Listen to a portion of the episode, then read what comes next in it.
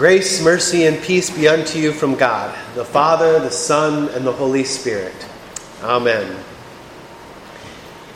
Now, everybody wants the best for his or herself. Everyone wants this way to be easy, while at the same time, if we make any sacrifices, we want other people to notice them. Even if we are shy, we want those in our circles to notice the good things that we've done. We want those we love, and even those we just know, to hold us in a place of honor. This is true even among pastors. I once had the privilege to write for a publication, and I was very excited when I received the first copy of, of this uh, publication. Now, I should have been just uh, happy to or check and make sure all the words were written right, but the first thing I looked for in this publication was guess what? My name. It's exactly right.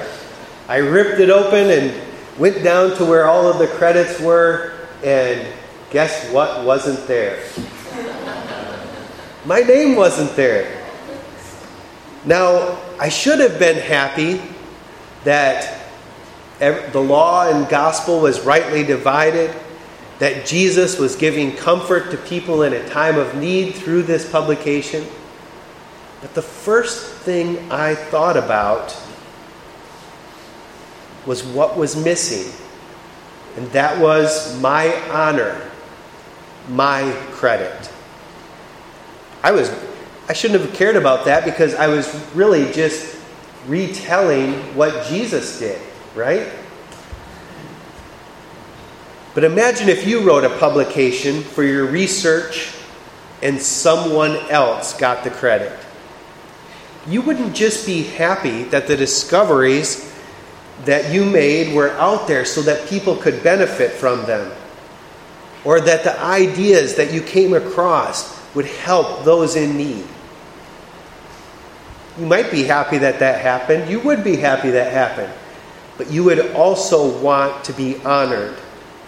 You would want the credit. You see, my good deeds were in some way not just about those that were around me, they weren't just for others. I ultimately had a bit of selfishness mixed in with my good deeds. And I was dismayed when I didn't get honor. Now, this is the first time I'm really admitting that. Because when my parents and other people that I shared it to, they were bringing up my honor, and I said, well, maybe they just don't do that, and that's fine. God's word is being spread. But it really bothered me on the inside.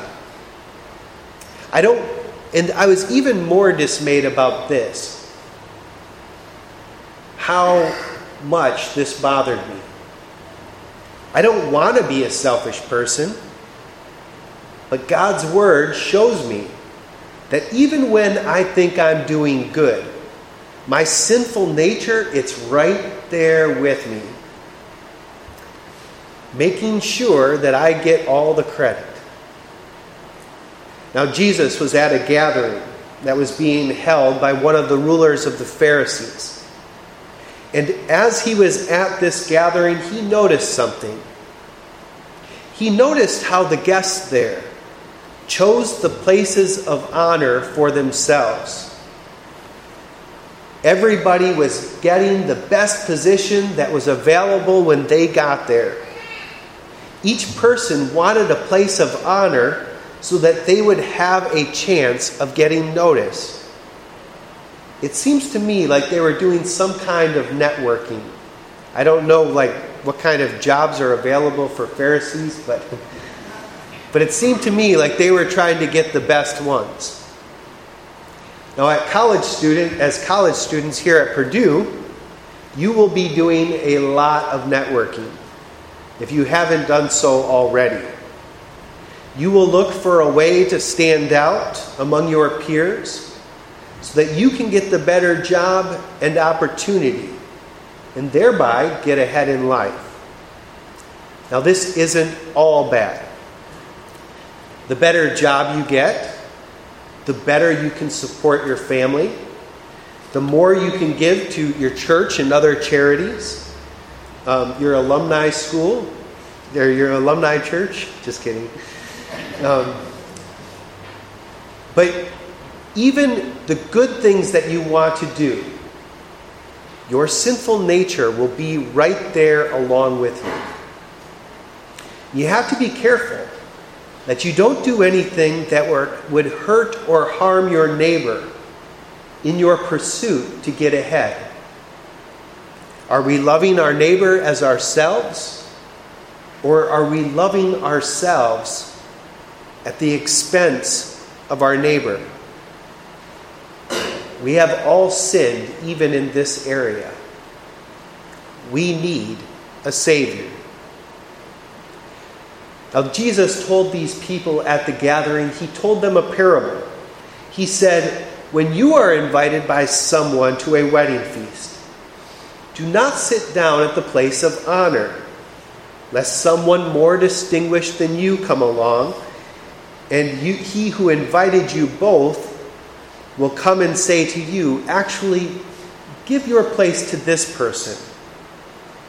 And then you will begin with shame to take the lowest place.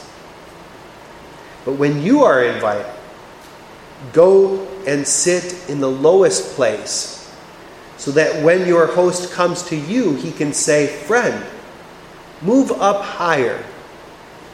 Then you will be honored in the presence of all who sit at the table with you. For everyone who exalts himself will be humbled and he who humbles himself will be exalted. Now, a parable is classically known as an earthly story with a heavenly meaning. And if we apply this parable to heavenly terms, we really have to look at the last phrase that we see. It says, Everyone who exalts himself will be humbled, but he who humbles himself will be exalted. Now, we might like to think that we humble ourselves, but as we noted before, even our greatest efforts of humility are stained with sin. We really want somebody to notice how humble we are. Even if we choose the lower position, we're secretly hoping that somebody moves us to a higher position, like the people that Jesus mentioned in the parable. But if we're honest, we deserve to be outside of heaven altogether. We don't deserve heaven at all. And there's only one who truly humbled himself only Jesus.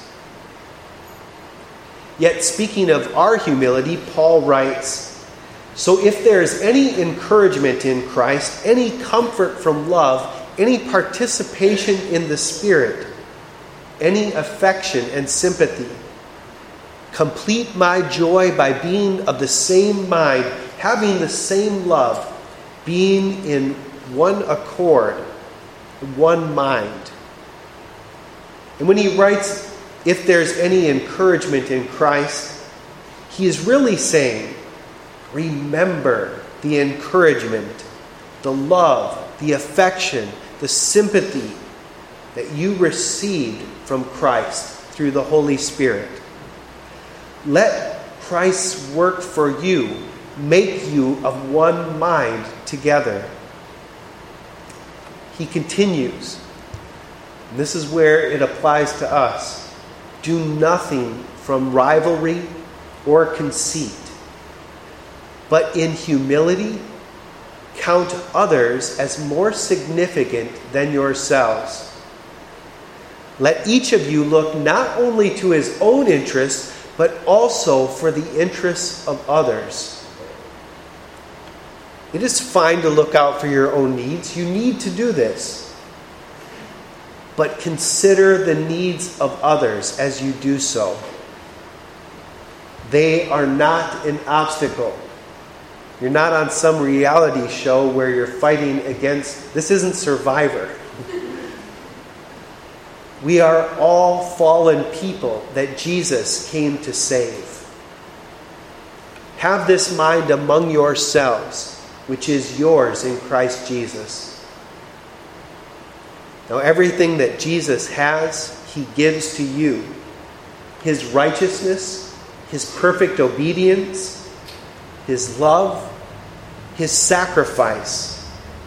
These were awarded to you on the day of your baptism and moreover, he continually gives himself to you.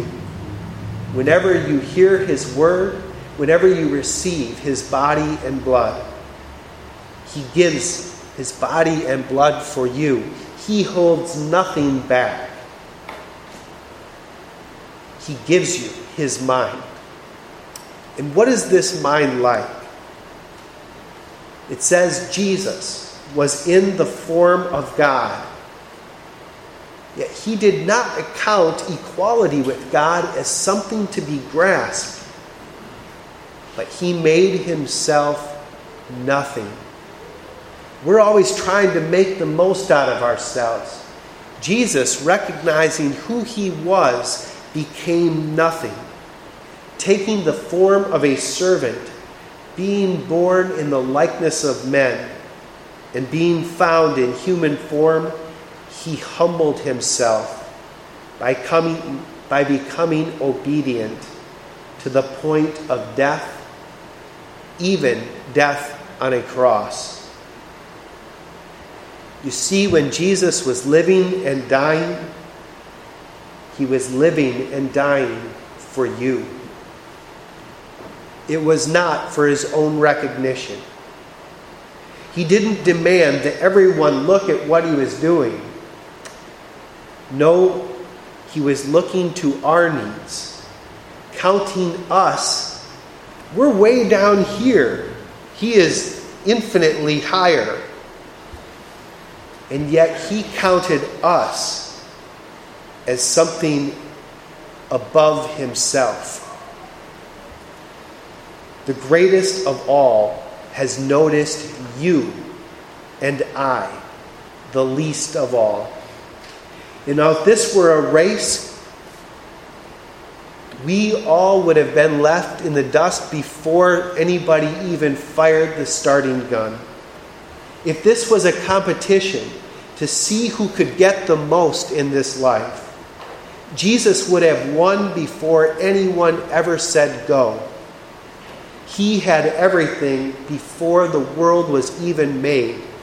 The Bible says that all things were made through him all things were made for him, and yet he gave it all up for the sake of us who lost it all through our sin.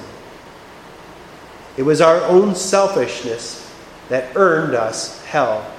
That's our wages.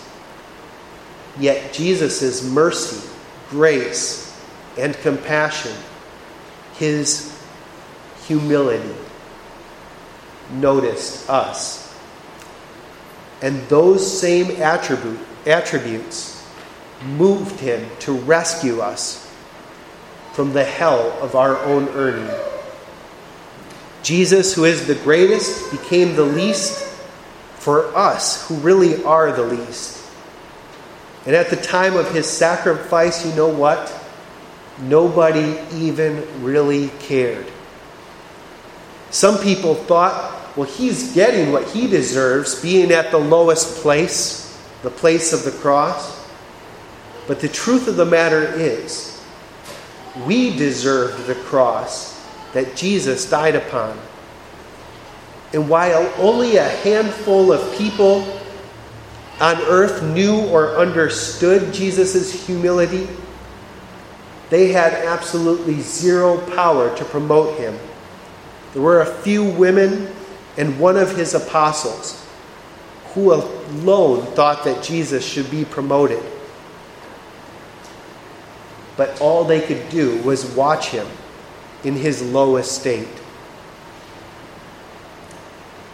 But there was one who had the power to move Jesus to the highest seat. And he noticed what Jesus did. God the Father saw the one man who was willing to take the lowest position so that others could be promoted. God the Father saw his Son rejected, hanging on the tree. God the Father saw the life of the world die and placed in a tomb. God the Father saw and he acted. And after three days of lying in the place of death, the place that humbles all mankind, Jesus rose from the dead through the glory of the Father. In Philippians, speaking of Jesus' lowly estate, says, Therefore God has highly exalted him and bestowed upon Jesus the name that is above every name, so that at the name of Jesus every knee should bow, in heaven, on earth, under the earth, and every tongue confess that Jesus Christ is Lord to the glory of God the Father. Jesus was the one who humbled himself, and he is the one who is exalted. In our gospel lesson today, we tend to be more like the Pharisees and with the person with the disease of dropsy. We're way more like them than we are like Jesus.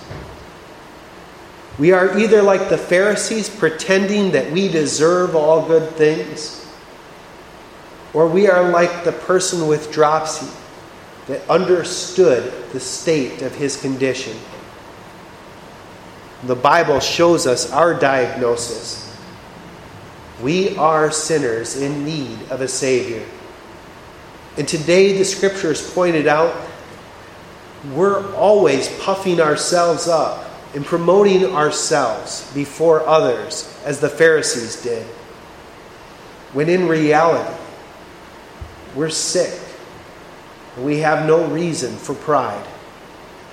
Even if it seems like we have it all together and it appears as though we should hold a place of honor, the truth is, we don't deserve any good things but the God of all mercies.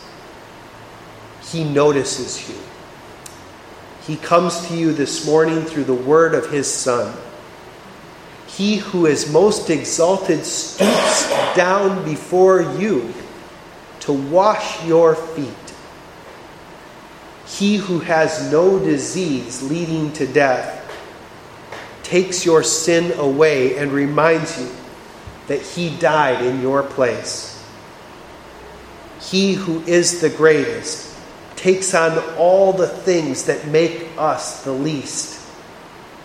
And he who is the greatest gave himself up for you, that he might sanctify you, washing you with the water of rebirth and renewal of the Holy Spirit, water mixed with his word, so that he might present you to himself in splendor, without spot or wrinkle or any such thing, that you might be holy and without blemish. You, the Bible describes as the church, are a glorious sight to behold.